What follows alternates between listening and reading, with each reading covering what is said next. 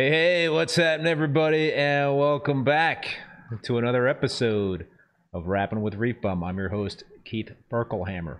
So, today on the live stream, I welcome Tim Kelley, who owns Purple Monster Corals. I love that name, Tim.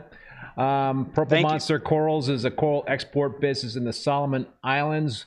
What's happening, man? I guess uh, you had a little technical difficulties in your end. The power company wasn't cooperating. Yeah, yeah, they, they never do, and they, they always choose the best, as in most inopportune times, to uh, just shut the power off. So we sorted it out. Yeah, no, I'm, I'm glad uh, I, am glad we got you and, you and you figured it out on your end. Before um, we start chatting with Tim, I do want to thank the sponsors for the show, both Bulk Reef Supply and Ecotech Marine. Really appreciate them supporting the show, and also appreciate all you folks out there tuning in and watching. Please hit that like button if you haven't done so already, and um, yeah, so more people can find the stream. And as usual, always encourage you to ask questions, post your comments in the chat. So, Tim, man, you have a very um, interesting background as a diver, coral collector in the Solomon Mm-hmm. Islands. You used to work for Triton, you know, as well as Unique Yeah. Corals in the Solomon Islands. Can you kind of give everybody Yeah. a background in your history there? Sure. Um, let's see. So I worked for uh, fish stores all my life. You know, going through high school, I worked at fish stores, managed fish store, and then um, I eventually ended up at at uh, Vivid Aquariums when it was like on the bleeding edge of internet coral sales. Yeah. and did retail for them and then uh, used that as a as an inroads to work at the wholesale 100, 104th street it's, it's not quite the 104th street it was say a few you know a decade or two back but it's still you know there's still several business there so uh, got in 104th street and managed pacific aqua farms for a bit under dave palmer and um, a number maybe a year in, he had asked me to come out to the Solomons uh, to consult on just sort of figure out where the weaknesses were in the business out here, and I fell in love with the place. And so uh, came back out here uh, after after that. I worked for SDC, went to the Marshall Islands.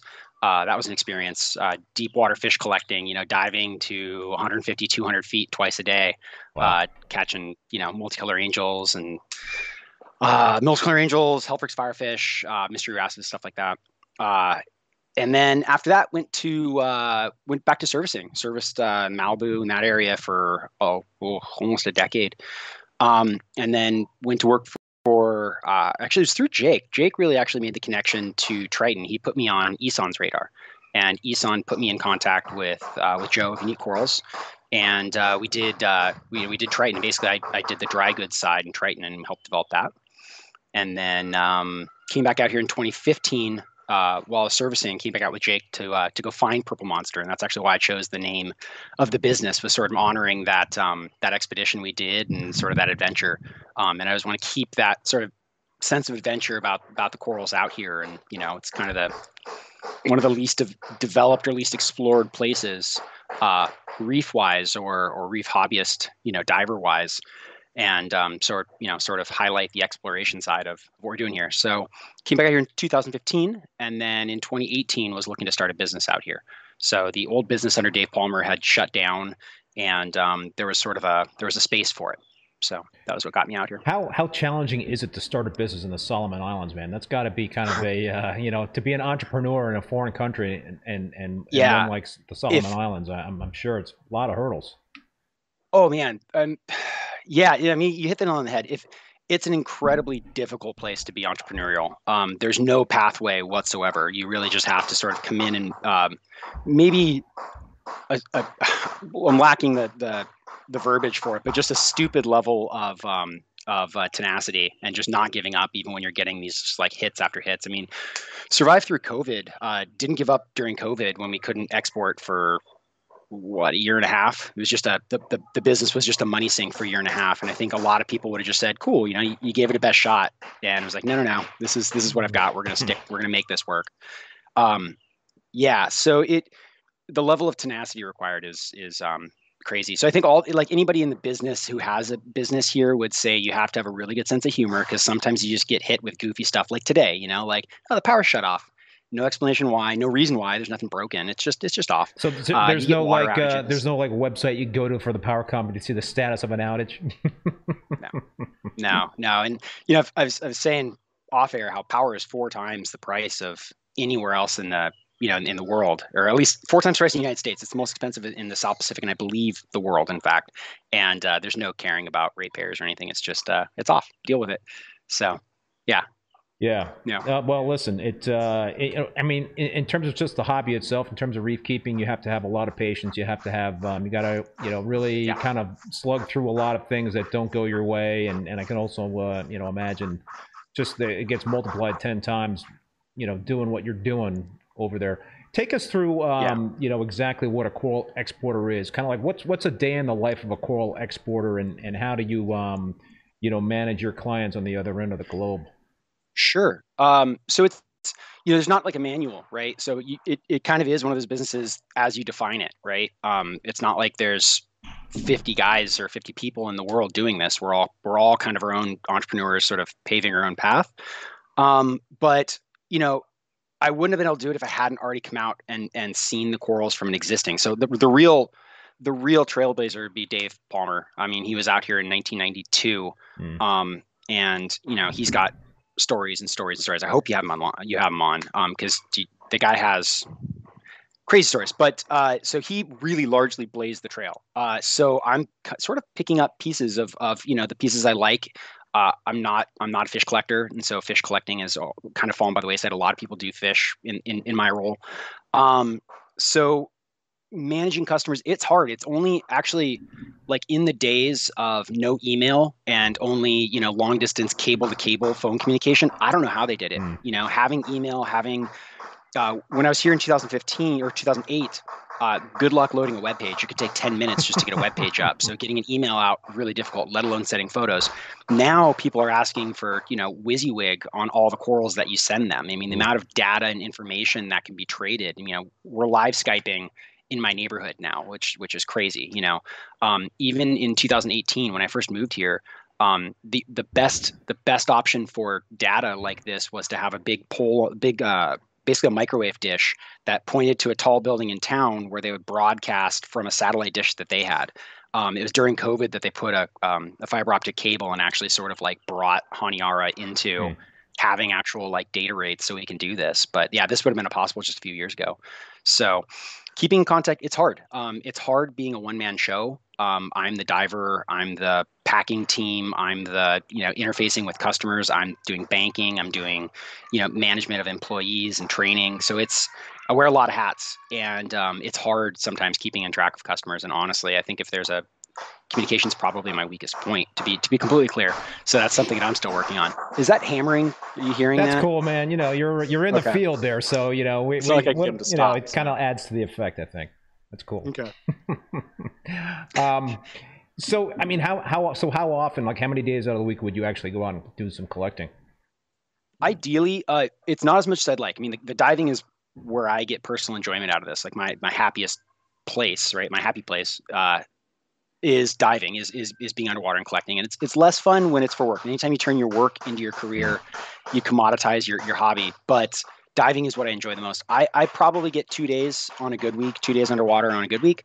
Uh, typically that's, you know, two to three dives a day. If it's shallow, they're longer. Um, if it's, you know, if we're collecting locanis, we're talking 45 minutes underwater, come up for an hour, 45 minutes under again. Um, but that's two days a week. It would be more given, given in my ideal situation, you know, this time next year, uh, I'll be out five days a week. When I first got out here in 2018 as a consultant, uh, I would, I basically lived with the two full-time divers and I, I'd be out five days a week. You know, we'd catch our own fish. We'd live out on a little island for a couple days at a time, wow. come back in with our haul, and then go right back out there. And then we were only home Saturday and Sunday to sort of like re re gear up for the next week. I loved that. That was that was really life changing.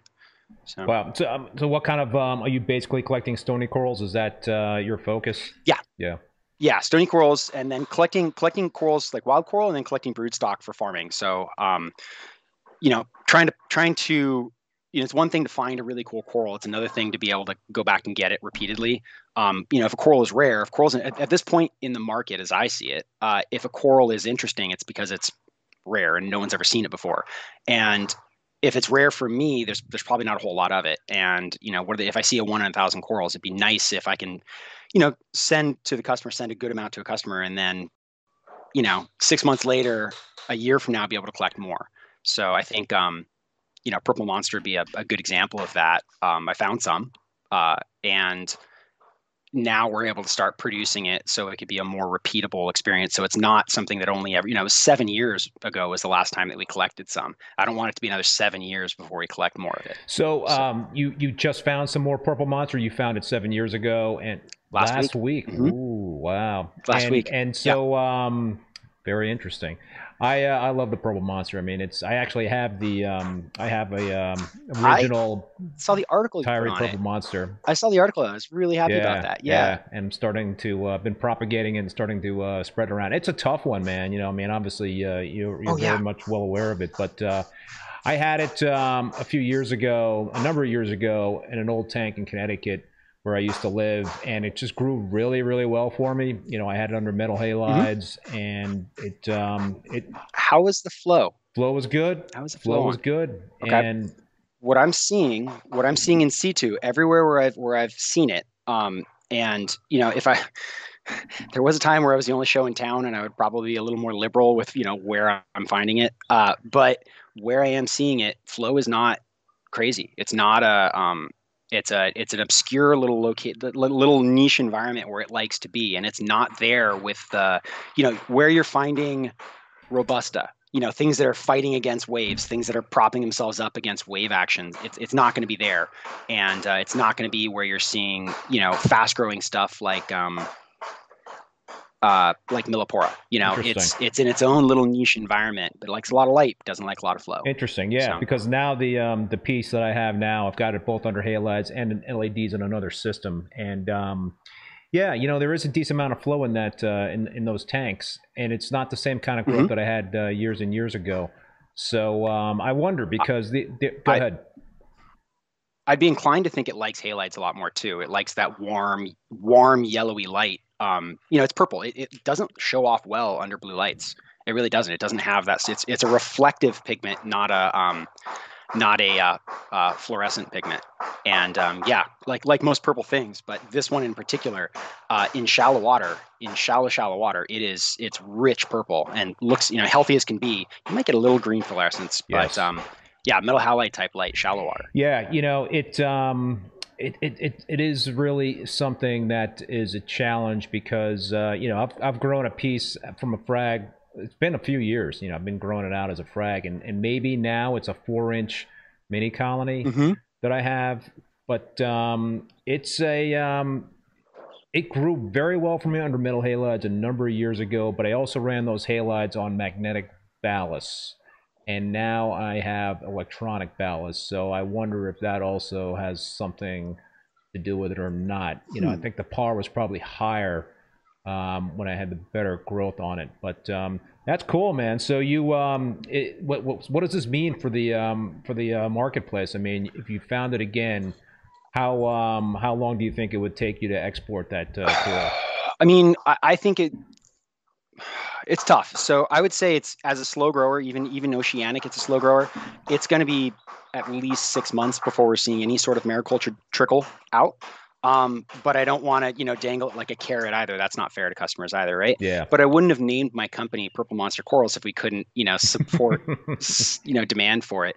Um like you know I'm- you know again and i'm not trying to you know manipulate markets by throttling it back. It's just a slow growing coral and it's really hard to find. It's i haven't seen it in person in seven years. Um and the last one we did uh the area where we went. So in 2015 uh, uh jake wrote an article about us coming out here.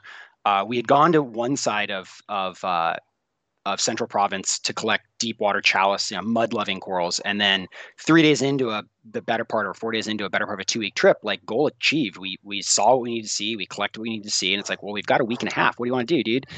And so you know i had heard on a rumor where where purple was originally located. And so like w- you know hit the phone book hit connections and and sort of found where we thought it was went there and uh, and saw it. And we actually saw it right when we got there it was you know it was snorkeling. It wasn't like we, we spent three days trying to find it. We saw it right when we got off the boat and it was like all right let's have a beer and you know that's, that's like so actually, my, my facebook profile photo was like 10 minutes after we found it and it was just like mission achieved you know? And uh, so sitting on a reef and just basking in in success of finding it. And so thinking that we could just go back there anytime uh, in 2019 jake was visiting me again and i was busy doing the logistics and legal aspects of setting this business up still and getting relicensed for the year and so i was like you know go without me and uh, take a lot of photos and that was when he did the simons bay photos in Central Province and, and found like a like a bank vault of cool corals. Didn't find purple monster there, and he went to the reef where purple monster was, and it was he was skunked. They had a cyclone since between 2015 2018. Wow. Cyclone it wiped out. It was gone. He could not find it and spent spent. I want to say the better part of a full day, you know, hardcore looking for it and couldn't find it. So um, that was a huge wow. that was a huge loss. But uh, yeah, it's around. I mean, the way that we, would always reassure ourselves, like just because we saw one doesn't mean you know millions of years got this coral there. It's not like it's a one of a kind. You know, it, just that that patch right. was knocked out. So, what's the story behind who originally collected the uh, the uh, the purple monster? Do you know?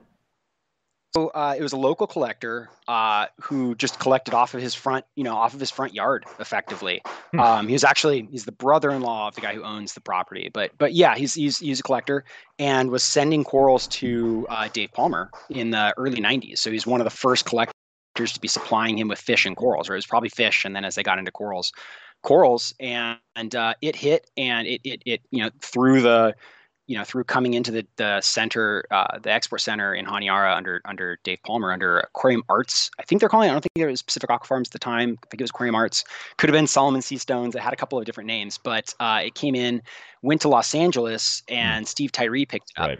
And under Tyree, he developed the name. He, he has all the credit for the naming on that, and then developed the whole system of like waitlisting for a coral because the demand was insane and it was a slow grower. Um, that he was able to keep the strain alive for so long is it's a finicky coral in captivity. Yeah. Um, yeah. So I think um, like the stuff that we had collected in 2015, um, I don't know how much is still in captivity uh, from from that batch. So it's just it's a finicky call. Yeah, you know the the the article Jake wrote about it. You know, I think what he said was that um, the he, I guess you guys went on a mission to find the original Tyree Purple Monster. You you found some mm-hmm. um, Purple Monster. I think what he also said was that you know anything short of like DNA testing would, you know, it, it you can't right. prove that it is the actual um, Purple Monster, but damn man, it looks pretty darn uh, which identical to it. Which we're sort of beating around the idea of collecting and sending to now that DNA testing is a lot more reasonable. You know, in 2015, it was like a pie in the sky. Like, what researcher is wants to take this on for their, you know, for part of their PhD thing? And now it's like, yeah, it's a laboratory test. Like, we can do this.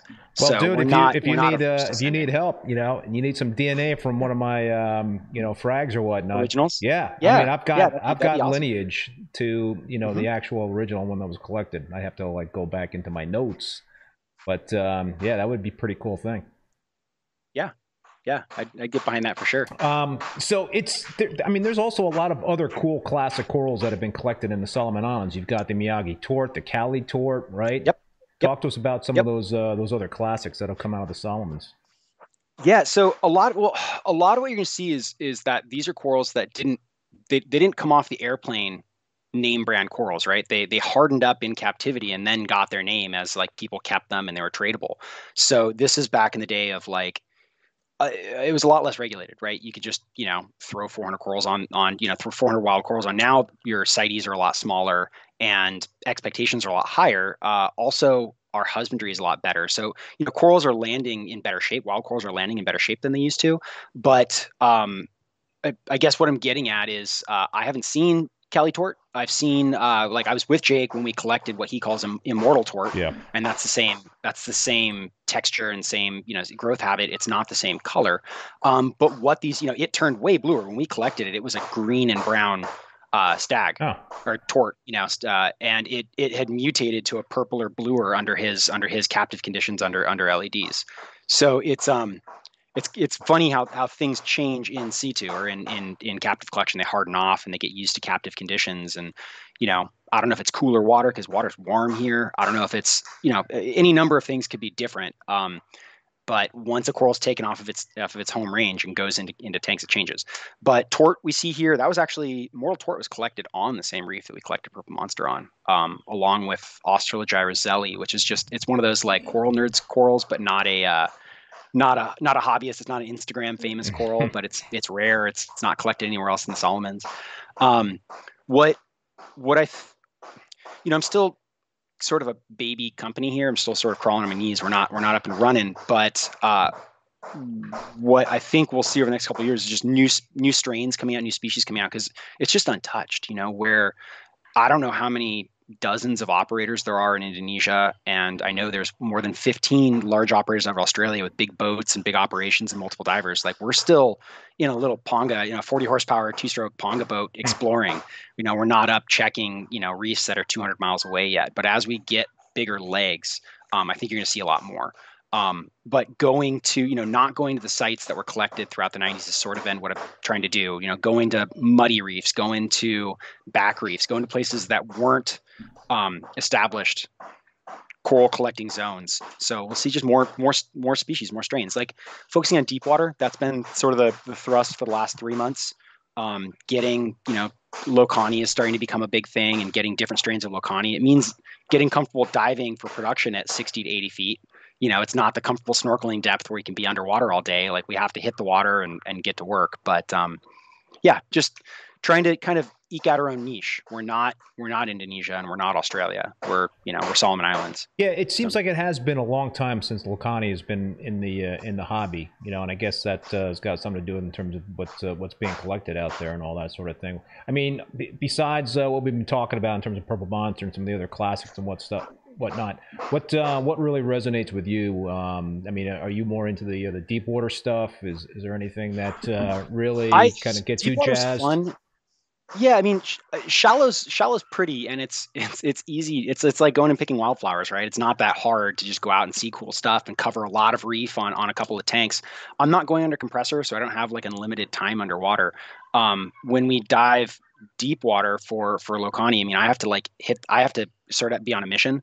Um, and so it's a little more it's a little more targeted diving. It's a little more stressful, I guess, because you're sort of under a you're under you know you got to got to get your numbers. But um, it's a weird zone. It's very alien. You know, everything's very blue. You bigger fish. You get sharks. It's it's uh it's it's it's more it's more exotic. Um, I think where, where I enjoy is when we go out where we're staying overnight in a village and you're actually making connections with people mm. and you know you're you're bringing them supplies you're bringing them concrete and tile and stuff that they need to to build mm. their their village up as an exchange yeah. and you know making friends um, eating with them and like actually like going in the bush like that's that's that's the fun stuff for me so um, usually when we collect lps that's that's sort of in the in the muddy in you know inland passes. Yeah. Uh, it's it's oceanic still, but it's it's just inland, and that's the that's the place that I think I enjoy the most collection wise. What uh, I mean, what, what kind of restrictions do you have to deal with in terms of collecting? You know, permitting and all that sort of thing. Is is the government over sure. there? Um, you know, make it tough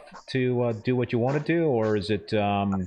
Government I mean, government everywhere makes things tough, right? Uh, it's government's job to make sure that like you can't just run roughshod over yeah, and just wanna... you know whenever you're commoditizing an animal, they want to make sure you're not just like oh more animals and more animals, right? So yeah. they put restrictions. Um, everything everything falls under CITES, Conventions for International Trade for Dangerous Species, and so that would be the same if it's Indonesia or if it's Australia or if it's the United States, and that paperwork has to link up to all you know it's it's this common language common numbers. Everyone's agreed on these terms. So that's the that's the the umbrella that we have to operate under and that everyone has to operate under. Um, but in the solomons it's specific. So there's a ministry of fisheries and they have their own quotas.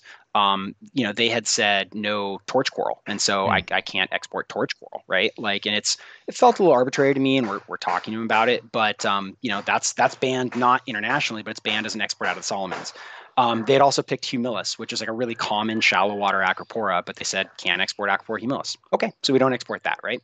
Um, so that's a Solomon specific rule. Solomon's, uh, I can collect, you know, where Indonesia, you're restricted to like your zone, wherever your depot is. You know, if you're Bali, you can only collect in and around Bali. You can't go way out and bring corals in and, and, you know, farm stuff from exotic, more exotic locales. Solomon's, I, I'm free to go all around the Solomons and, and, you know, pick wildflowers. But, um, you have to make agreements with that village. You have to go into the landowner. And so land ownership rates here are really Byzantine. And like, so you can have one brother owns the land, another brother owns the trees or like timber rights to the trees and then their sister owns the rights to all the fruits that come off of this tree and like if anybody steps on each other's toes it'll be a you know the little family feud will go on so when it comes to reef rights and access to fish and and, and corals you have to make sure you're talking to the right person because hmm. um, kind of a funny trick that will get played on you is you go and talk and you find out you're talking to like a cousin or a third you know third relative twice removed and you'll make a negotiation and you'll exchange you know you'll exchange money or whatever whatever the agreement is to have access to this land and then find out that the next week they're like oh no that's not actually the right person to, to negotiate with. You should have found me. And, you know, so they, there's a funny story of a tuna factory that was built here in uh, Western province. Like Japan came and built a tuna factory, I want to say in the 80s. And um, three times they bought the land. They flat out bought the land, like, you know, many acres for this tuna factory three times, and then just said, you know what, we're done we're, we can't keep buying this land. Just take it. It's your, it's your tuna factory. So that can happen. You know, that happens to these are, you know, large companies with, I'm sure, you know, legal representation and a lot deeper, deeper pockets than I'll ever have. And I, uh, you just have to take time and make sure that you're negotiating with the right person. So, so yeah, what, but yeah. Uh, uh, what I was going to ask you is that uh, so you're talking about land rights and all that sort of thing. Are, are you actually you have to put in off of uh, a person's land to go dive off uh, off a specific part? every yeah yeah. So every so Solomon Islands government gives me the right to export, right, and the right to harvest, yeah. right. But that does not mean that I can just go into someone's village and take you know or, or an island and take corals off that island. I if i do that i could have a couple of very angry boys with machetes board my boat and oh, uh, tell me i have to give them a lot of money. And and that, that threat is real. Um, wow. so yeah. So and every village and you could have like this village extends to this palm tree and then the other guy from the other village says well actually my lane is here and if i overcross it he's gonna you know he's gonna want money from me so you just have to really uh, be smart about you know, respecting people's boundaries. And it, it could be as small as like a couple houses could be a beachfront. And that's that's the only area that you negotiate with. So yeah, you go in ahead of time, you negotiate. And so it's what what that boils down to is make good relationships with people yeah. and respect those relationships long term. There's a lot of kind of short term thinking here, and you have to sort of pave the way for long term. Like you're going to see me next month, and you're going to see me the month after that, and you're going to see me next year, and you know, also not turning that into like I'm your ATM whenever you need uh, whenever you need some help. So it's balancing act. It's a balancing act. so act. a couple questions yeah. from the uh, viewers. John Wright's asking, does Tim grow out the corals and frag them for export? Is that what you do? Is that part of what you do? I don't. I don't. Uh, that was intentional. So um, with I don't know. I don't want to go too into the back door of, of the business, but um, I wanted to give villages and farmers a lot of sovereignty and give them ownership of their coral. I mean, they're doing the work, right? I'm just the merchant in that situation. So I'll go out and show them what I want to buy and what I want them to farm, and I'll again go ahead of time and get get the rights to collect, right? And probably take a couple, you know, collect a bit for an export, but then show, hey, this is this is amazing. You know, next in, in next quarter, give me 50 of these, or if you can grow 100 of these a month, I'll buy 100 a month, and you just you set that up. Soft corals, it's quick to turn around, right? Hard corals are, are a little bit slower. Um, but when I when I go there, I, I don't own the land. You know, land ownership here, like I said, it's really contentious. And as a non-citizen, it's just never going to happen. I'm never going to be a landowner here, not realistically. So um, unless I, you know, have a family, you know, in a situation like that, you really have to become a, a, a, a Solomon Island citizen to have land ownership. And reef reef front is land ownership. Wow. So I leave that to the individual uh, people here. So in Marau Sound, I've got 53 active farmers there. Uh, there's 15 in Central Province, and we have a couple in Western Province that we're developing. Different regions, different topography, different types of coral. Um, Marau Sound, Dave Palmer was working with them in the 90s. I mean, they didn't. That, that's that's the other one that, Jake did videos of coral, coral farming workshop in uh, March of 2019, um, where we recruited you know 53 farmers, and, and, again, they didn't need training. They know what to do. They just wanted an assurance that we're not going to set them up and then sort of lay them you know lose interest, which had happened when when that when the station stopped exporting, and that was their big fear. Um, so and that that place has just incredible topography because you have open ocean, you have uh, swell facing side, you have not swell facing side, you have sheltered reefs, you have back lagoons, you have sort of all the topography there. It's a rad spot. So are you, are you paying actually these uh, local landowners for every coral that you collect? Are you paying them a certain fee, and they basically yep. have these uh, kind of like little uh, in um, you know uh, reef coral um, farms that so they're they're kind of doing the farming yeah, themselves. Yeah, so I and and you're just yep, you're so cherry picking from their farms. The way that well, not cherry, I, I buy it all. Um, buy it all. Um, they don't understand the world market. Uh, you know, coral is coral. To them, coral is just stone. It's stone's low sea is the, the local word for it is stone low sea. So stone of the sea.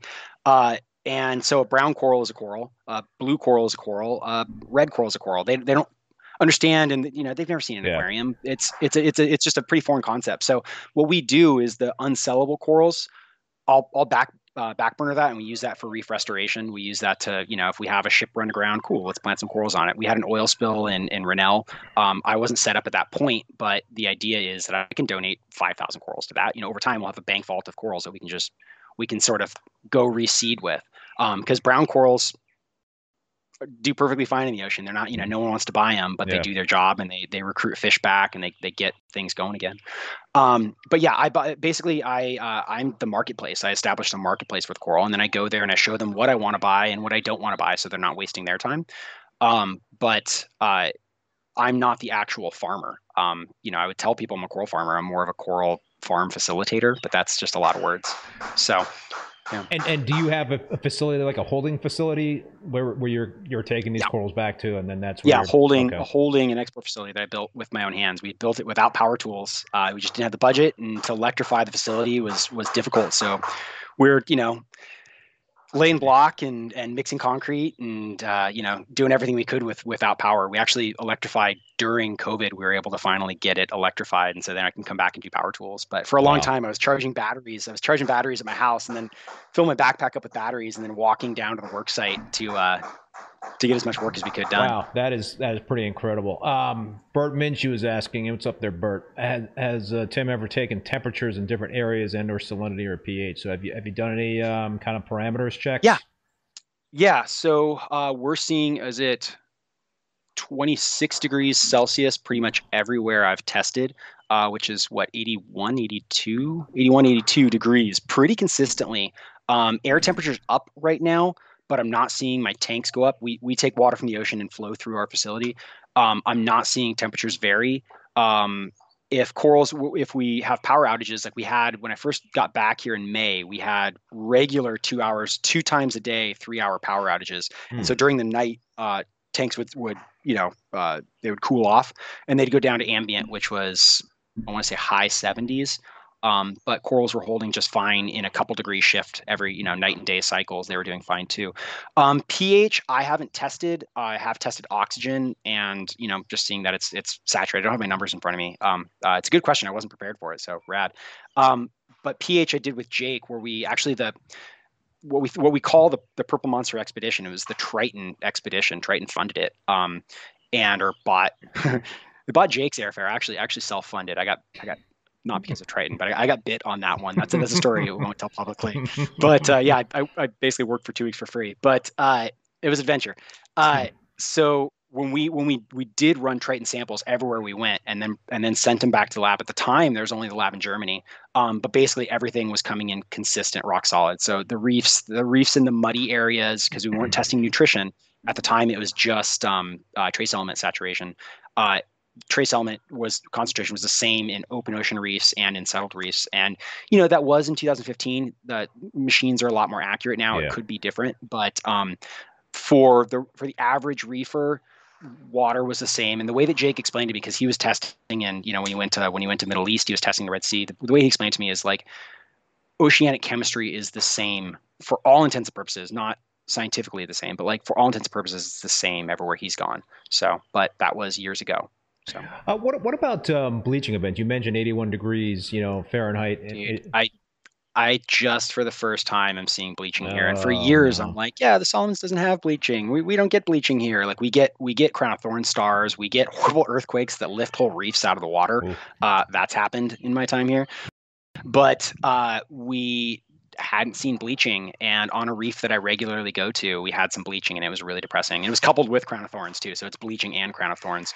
Um, so yeah, it's it's a it's a bummer. It exists. I had thought, and this is purely anecdotal. I, I don't have the um, take it for what it's worth, right? My anecdotes. Uh, I had thought that because it's consistently warm here, that it would be less subject to a bleach to a warming event because it's just sort of hardened mm-hmm. against it. But I am seeing it here for the first time. That's yeah. a bummer. So it, it is definitely uh, you think uh, potentially global warming is uh, is impacting the. Uh, yeah. Yeah, that's the. I mean, that's the consensus view. Um, and I have no data to to refute that whatsoever. Yeah. Yeah, that sucks. Yeah. Um, so talk to us about the uh, you know you were talking about the uh, the Triton samples and whatnot and, and um, you know on the expedition but um, in in your mm-hmm. uh, in your holding facility are there certain parameters that you're trying to uh, stay at you know I think you know, us uh, hobbyists are always very uh, keen on trying to keep a certain DKH, like between eight and, and nine DKH, and, and elevated pH, mm-hmm. and you know, some elevated mm-hmm. nutrients, no, not zeroed out. What um, you know, what, what, what are your thoughts on all that stuff? What are you what are you trying to uh, maintain in your uh, facility there, and and what's been successful? I think you're really not going to like my answer, and that's that I don't have to test. Um, where I I had um, after years and years and years of maintaining aquariums for you know demanding and fancy people, I was really excited to be able to offset that responsibility to uh, to God, right? To you know the the ocean takes care of my chemistry, the ocean takes care of my electricity bill with my lighting, the ocean takes care of flow. All of those things were are, were sort of just baked in. Um, so the honest truth is I haven't had to test. I don't. I don't even have a, a um, uh, alkalinity tester here. I had a I had a par meter. Uh, I took that back home before COVID. I haven't. I just haven't um, haven't needed it. Um, and that's a. I'd like to give you a better answer because uh, I don't think that's that's the way it should be. Um, but in bootstrapping this, I mean, I, I have a lot of hats, and you know, I'm chasing the airlines to make sure that cargo's lined up. I'm, I'm I've I've crew I'm, I'm, I'm chasing. I have to get my boat crew yeah. ready. I have government negotiations. So testing, I just haven't been able to do it. Um, and I've been able to assume that that's being taken care of. Now there are days like where we're at, I have there's lumber yards just up upstream from me, and so when they're doing big saws or when they're throwing all their sawdust in the ocean because they do that here, um, it'll stain the water, which is definitely putting you know phytotoxins into the water, and so we stop pumping then. Uh, also, there's a the the country's like basically the country's national brewery. Uh, I should be wearing my Brew hat right now, but uh, Brew, it's like it's a, it's a Heineken clone. They actually had a Heineken uh, brewer come out and set it up. But uh, they discharge right. They're, luckily, they're downstream. But occasionally, we can smell all the yeast that they're discharging. And yeast is not toxic, but it is a lot of biomass, and so that gets dumped. And so we have to cut our flow then and make sure that we're good there. Wow. Um, so the location's not ideal where we are. It's just the best I could work with with my budget and with a, you know location in town. If I could get more remote, uh, trust me, I would. so yeah yeah. But so the farms the farms are nowhere near here. So where the farms are growing it's nowhere in the vicinity of town. So in town it's you know you've got all this urban runoff and and uh, i like the word heterogeneous so uh, waste that's generated on land flowing out to sea. So yeah, it's it's kind of the worst place for corals. It's interesting because in the in the bays where you have people every day loading and unloading and throwing their trash out of the boats and just really being disrespectful to the ocean and all these big diesel engines and you know a lot of them are running like uh, they're not even diesel they're like it's like fuel oil it's really harsh nasty stuff where the exhaust is pumped through the the boat engine and it's discharging you know saltwatery exhaust stuff oil slicks on the water, you'll still see corals fighting for life even in those wow. areas. So in town, in the like right off the market, you'll see corals. So um, yeah, they fight they, they fight hard here to to eke out an existence, but um, all of our coral farms are way outside of this area. So their biggest threat is logging and sedimentation from from logging. That's the biggest threat to the farms. Huh.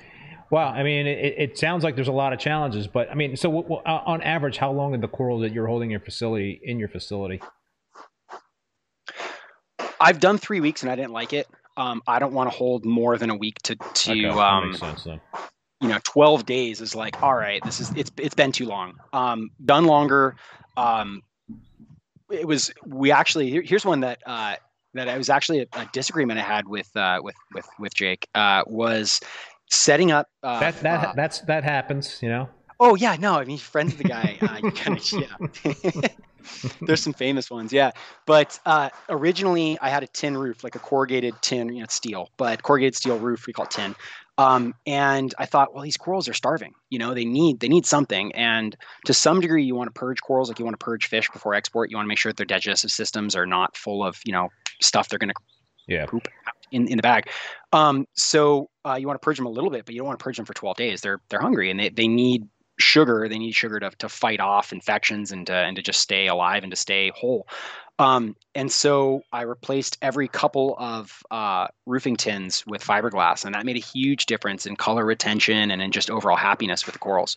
So, yeah, that was one thing that we learned, and that I learned, uh, you know, went went against the the um, instructions I had from somebody that I think, uh, you know, I, I, miss him. I miss him so much. But uh, I think even in his short years, you know, I'm not 41 yet. I will be soon. I think uh, when I'm 42, he will still have known more than me, and when I'm 52, he will still have more knowledge accrued than I ever will. Oh yeah, so. he, he, was like an encyclopedia and um, just uh, such yeah. a resource for sure. Uh, yeah. Let's get back to specific corals again, uh, Tim. Like sure. um, Millies, millepora are uh, yeah. very common, right, in the uh, in the Solomons, and um, in yeah. Okay.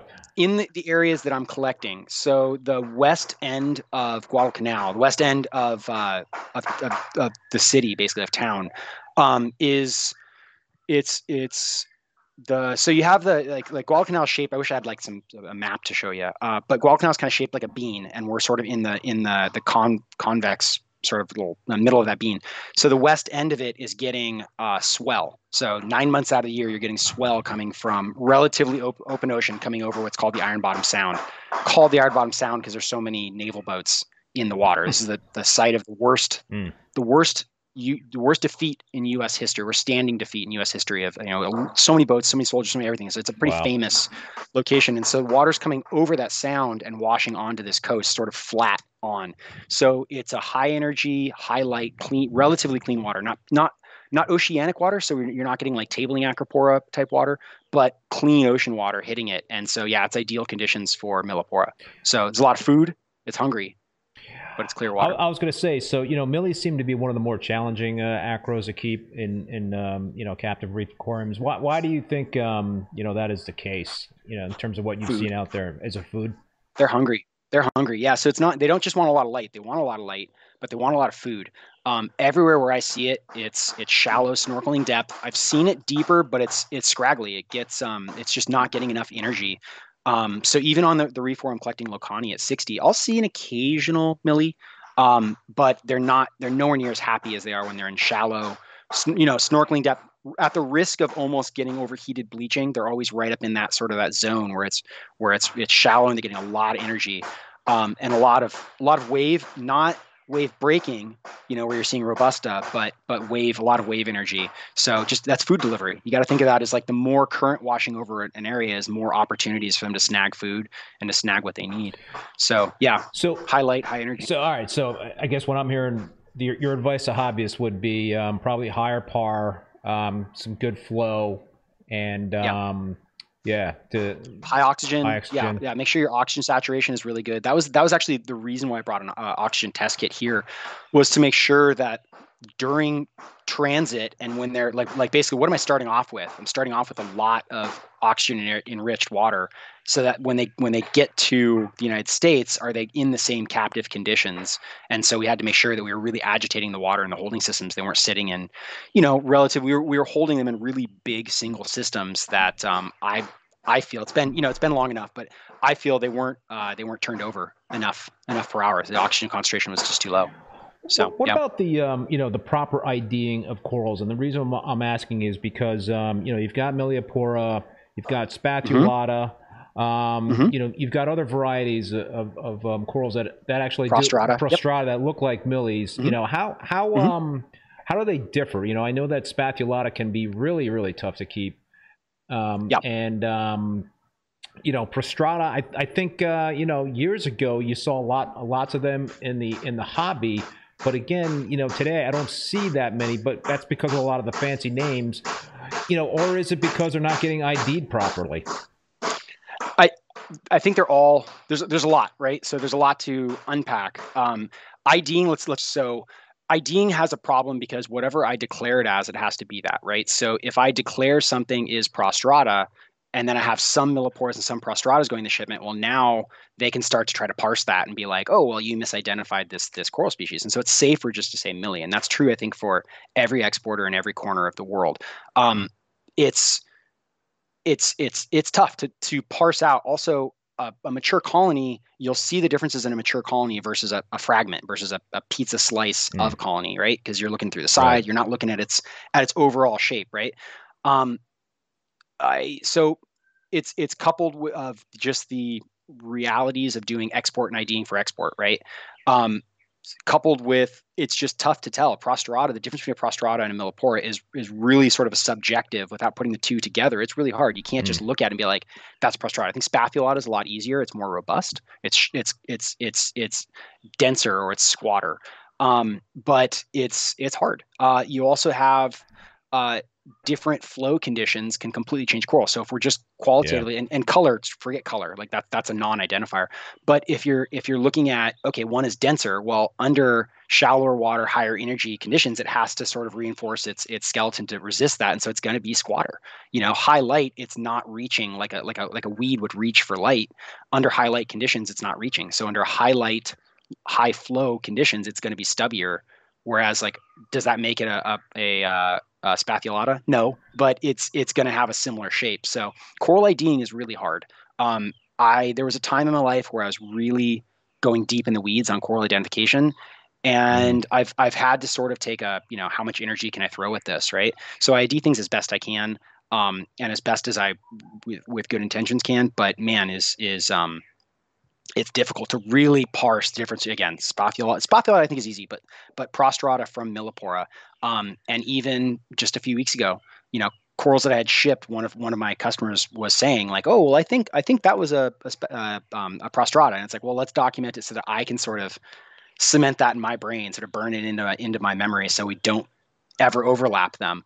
Um, but we do the best. We do the best we can. Yeah. But when you've got so the, the Solomon Islands has 500 different species of corals. It's it's the t- mm. top coral. So this I think is second only to Raja Ampat in Indonesia. Um, but as as a whole, I mean that's that's one little area of Indonesia. Like as a whole, Solomon Islands has something like 500 species. Um, so to try to get all those species scientifically accurate, like where you know I'm, I'm signing my name yeah. to it, that's a that's a big bowl of spaghetti. Yeah, there. yeah, it's so. it's a big problem, you know, because uh, like you said, you know, you're you're exporting corals, and somebody on the receiving end is like, well, maybe that uh, that looks like uh, you know prostrata versus a millie.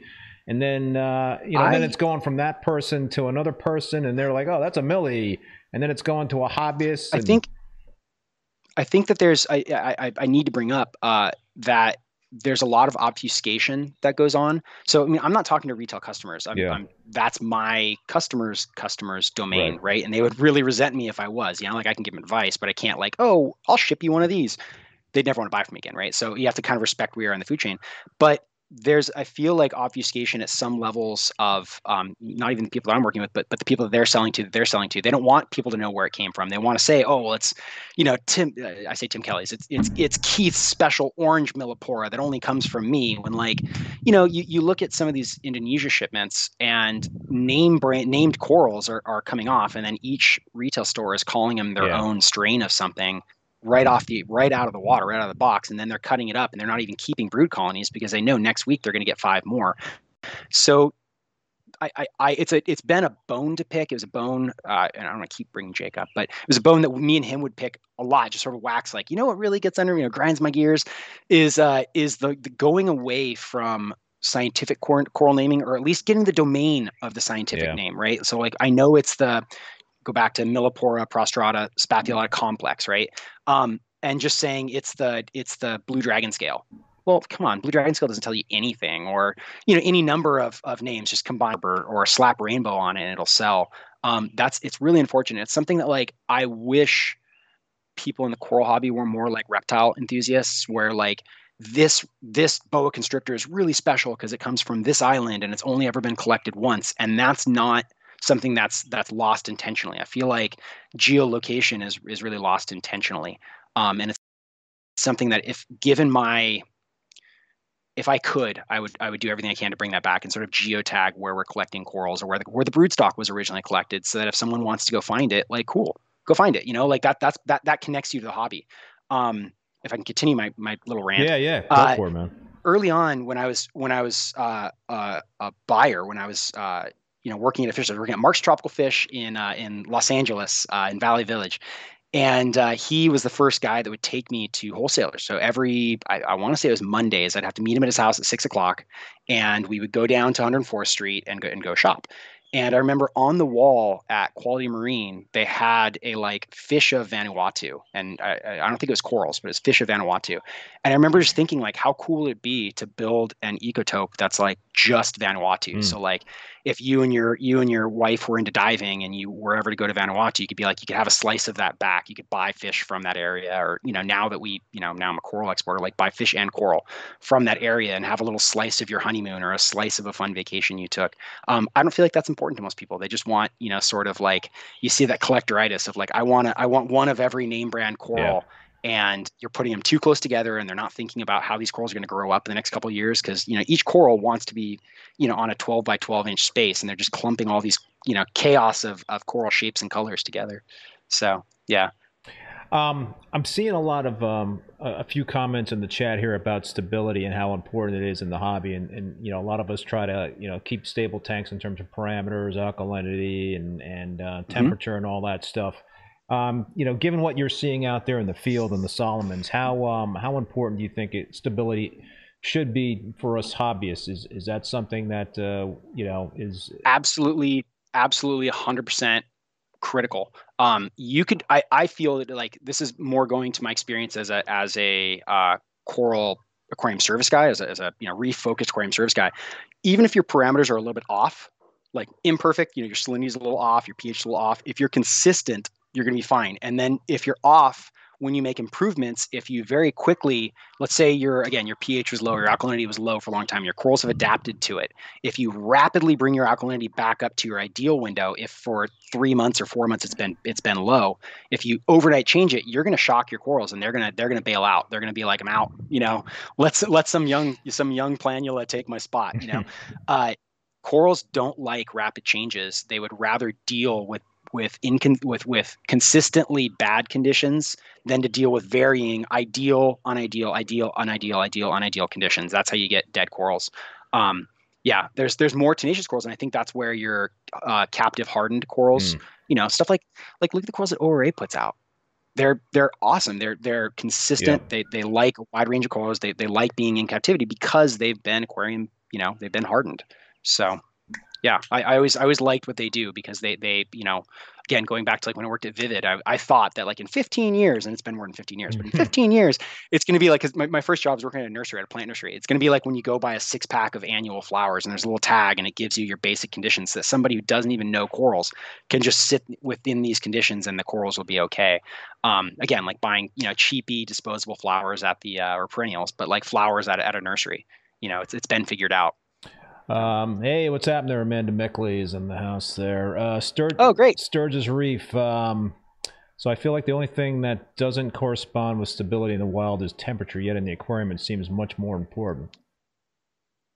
Oh no, uh, stability here is insane. It it uh, you get almost no water temperature variation throughout the entire year. I mean, the sun. So because we're in the tropics, the sun goes up at you know six o'clock and it goes down at six o'clock every day throughout the year. It might be 605 or 610 on the extreme end, but like coming from Los Angeles, I used to love summers because the sun doesn't go down until eight at night, right? Like you get two extra hours of daylight, which is two more hours of warming, which yep. is you know warmer sea temperatures.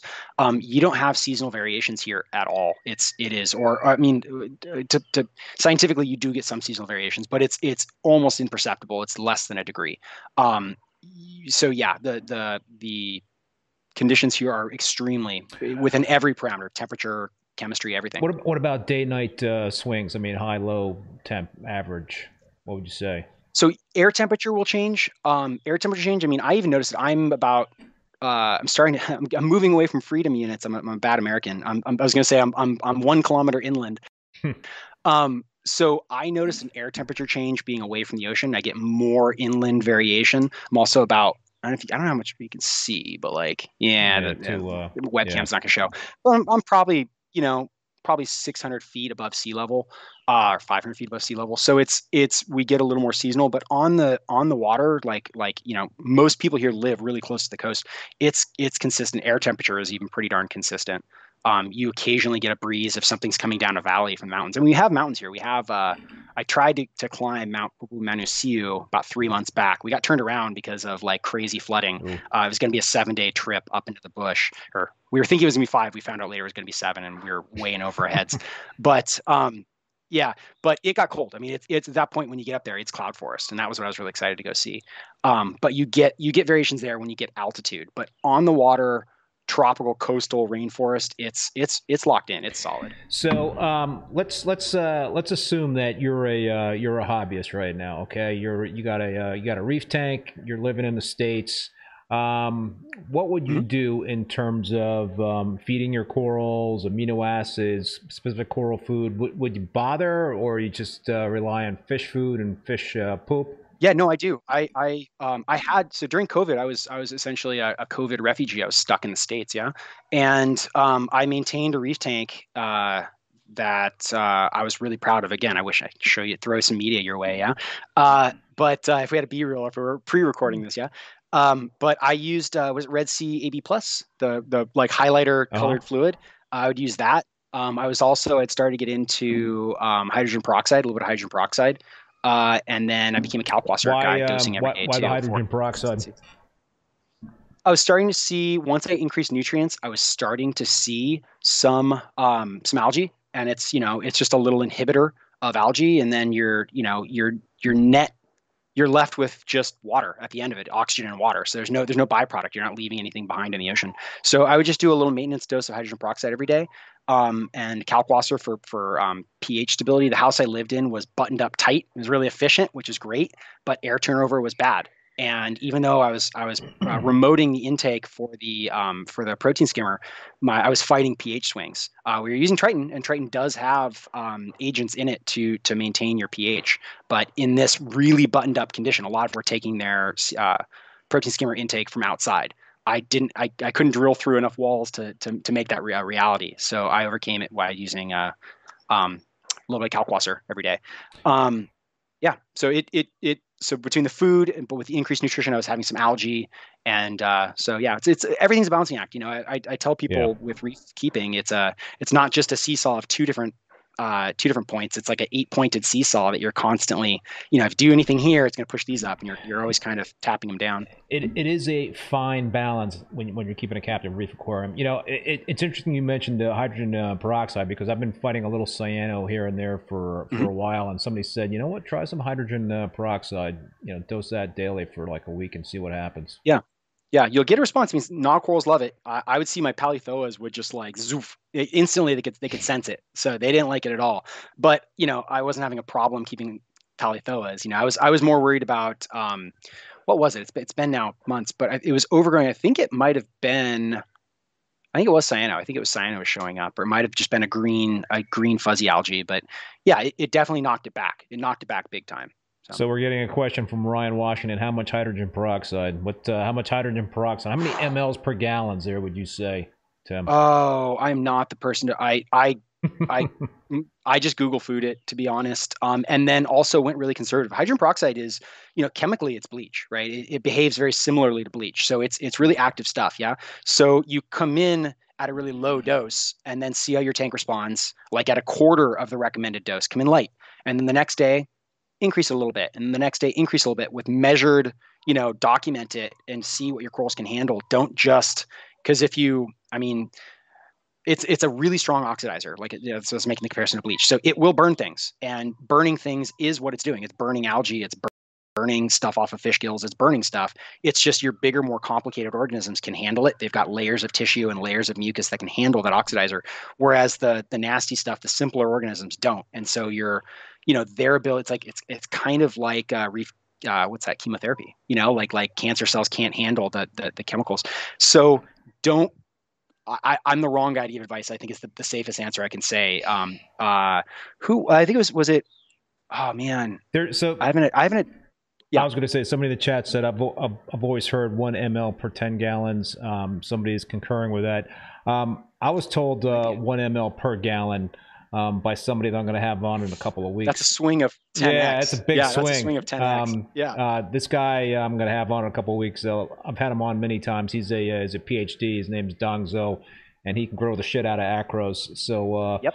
we'll uh, we'll dig into that with him in terms of um, that uh, recommendation. But yeah, I've, I've always been I've, I've used it uh, hydrogen peroxide to like treat um, you know frag plugs or whatnot. And um, I think at one mm-hmm. point in time when I had some uh, some dinos, I uh, I tried doing that. What about um, what are your thoughts on dosing bacteria, you know, to an established reef tank? Is that something that's necessary? Um, I would say okay. So I think the safe answer is it's not necessary because I've had success without doing it. Would I have more success? It's possible. I, I haven't done it, so I'm not speaking from experience there. Um, I I know that the if you if you're on a reef, you're you're getting exposed to seasonal variations of of of bacteria. You're going to have blooms. You're going to have cycles, right? When you have a closed system, especially if you've had a really successful closed system, you're not buying coral and you're not importing live rock and you're not adding new variations to a system becomes it can become stagnant it can become sort of a monoculture of your of your microfauna so i would imagine if you're supplementing it you're only doing a good thing right, right. if it's a you know again you're not you're not it's it's uh, they say like I want to make a crass example, but like if you go around kissing people, you're gonna get you're gonna get the flu, right? You're gonna you're gonna right. expose yourself to too much, yeah. But like if it's if it's stagnant, if if the if the if the the microfauna is, is stagnant, I imagine that you can have winners and losers, and you want more of a variety. I imagine corals want more of a variety. So if you're inputting bacteria, it's coming from a lab, it's coming from a company that that knows exactly what they're giving you. They're not giving you gnarly strains.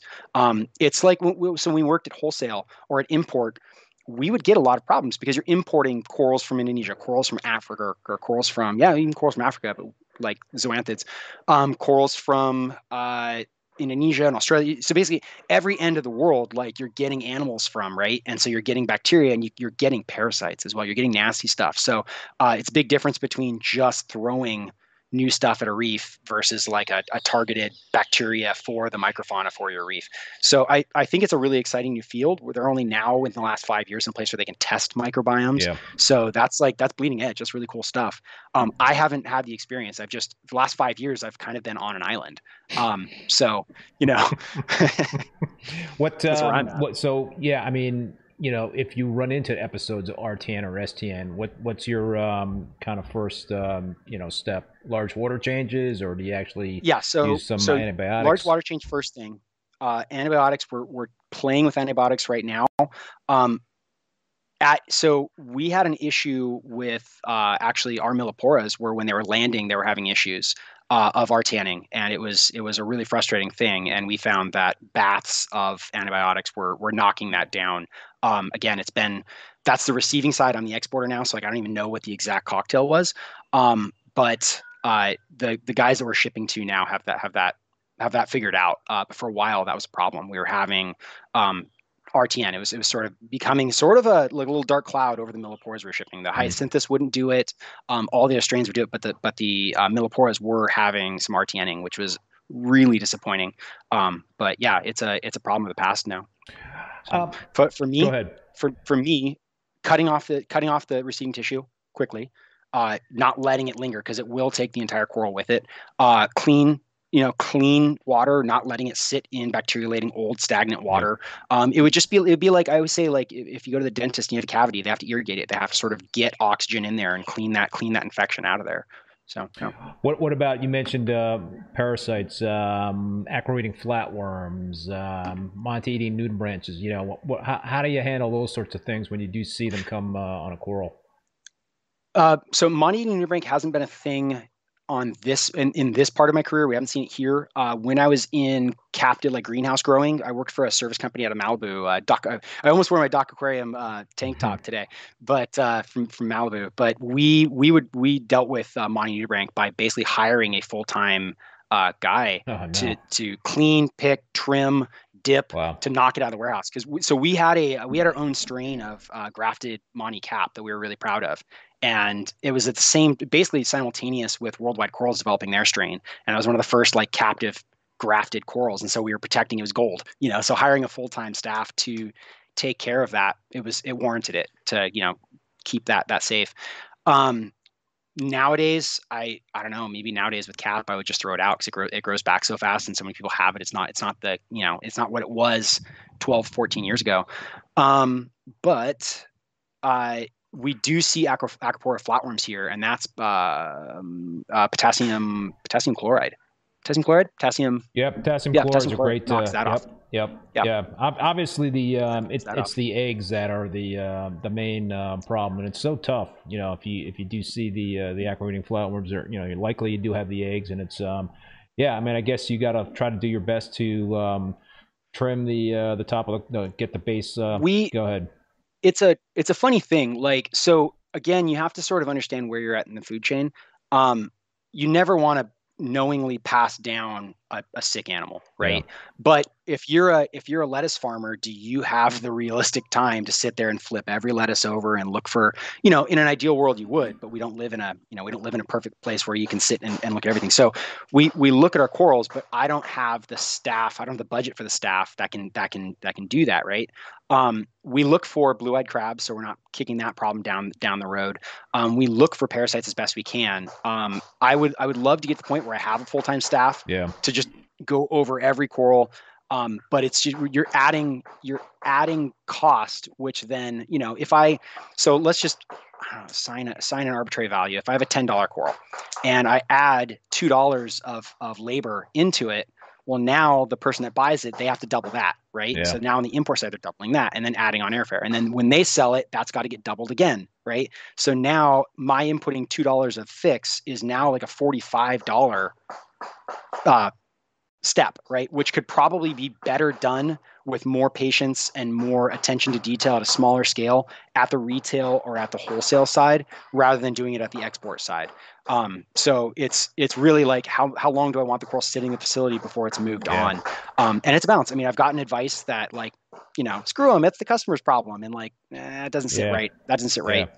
But also, you know how much how much you're going to charge the customer for that fix because you're adding you know at, at basically at my level you're counting pennies. You're counting how many what your penny additions into this in these prices are. And i'm getting beat up over prices. Like you know if i add 25 cents to a price like i'm i'm getting a you know i'm hearing about it.